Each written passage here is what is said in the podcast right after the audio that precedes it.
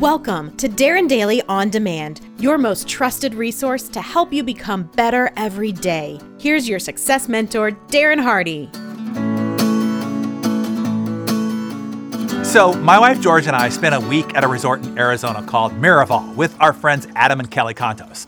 There, we took a very interesting wine tasting class from a very entertaining sommelier named Noel, who was also their resident beekeeper. So, as Noel moved to the next glass of our tasting, he mentioned how this one was made by the cosmos, a process called biodynamic farming, which is a spiritual, ethical, ecological approach to agriculture, he said, also known as extreme organics.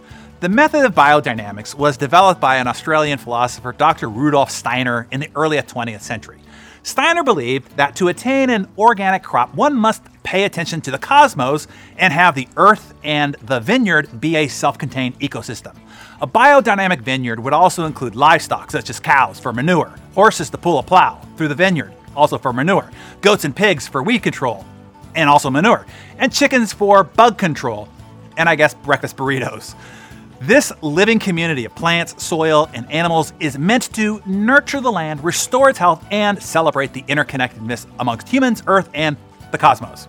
So, the wackiest procedure, which to its critics actually defies actual biodynamics as well as actual logic, is to stuff old cow horns with manure and six different and very specific kinds of plants. This is known as biodynamic preparation number 500.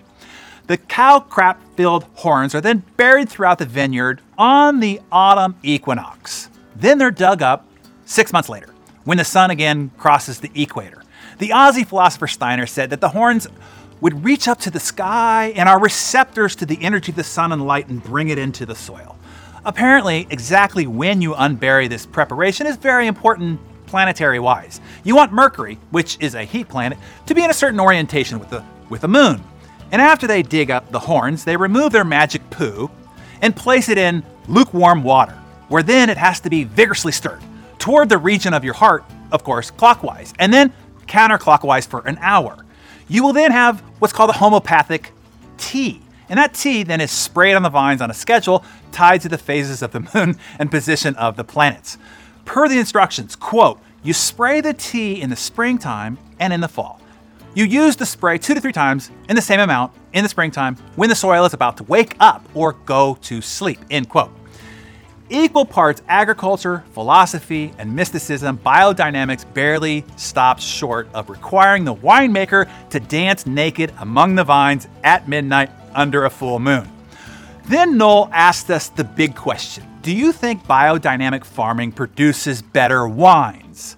I answered quickly, Yes, he then asked, Why do you think that is? Do you believe it is cosmically inspired? No, I answered. It's better because, one, it has a better story, and the story creates perception, and perception prepares expectation, and people will taste what they expect. They buy and taste the story, not the wine, which, after all, is just grape juice. But more importantly, number two, if a winemaker is willing to go through all those extraordinary steps, as wacky and as nonsensical as they are, it means that they care, that they are passionately engaged in their winemaking. They're deeply committed to excellence. That's why. It's not the cosmic process. It's what being willing to go through the cosmic process says about all the other intangibles that make up the winemaking process. And that is the great lesson for all of you here today. Does it matter that your shirt is ironed? Does it matter that you pick up the piece of trash in the parking lot on the way into the office? Does it matter that you look squarely in somebody's eyes when you shake their hand or fist bump them these days? Does it matter that you turn off your phone in a meeting? Does it matter that you align the bills in your wallet? Does it matter that you clean the inside of your car? Does it matter that you say please and thank you? Does it matter that you are on time? Here's how Jim Rohn would put it How you do one thing tells me how you do everything. How you treat the hostess and the waiter tells me how you treat your team.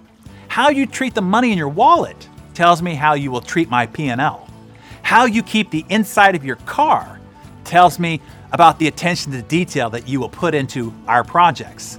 How you talk about your family tells me how you will talk about and treat my clients. Whether you know it or not, are conscious of it or not, you are assessing every behavior as a calculus to whether you can trust somebody, trust their word, and trust their work. Everything is informing you about everything else. So be committed to excellence always. Everything matters. Ask yourself where in your life might one behavior be falsely indicating how you operate in another? Where do you need to shore up a behavior to be sure that only excellence is what's being communicated?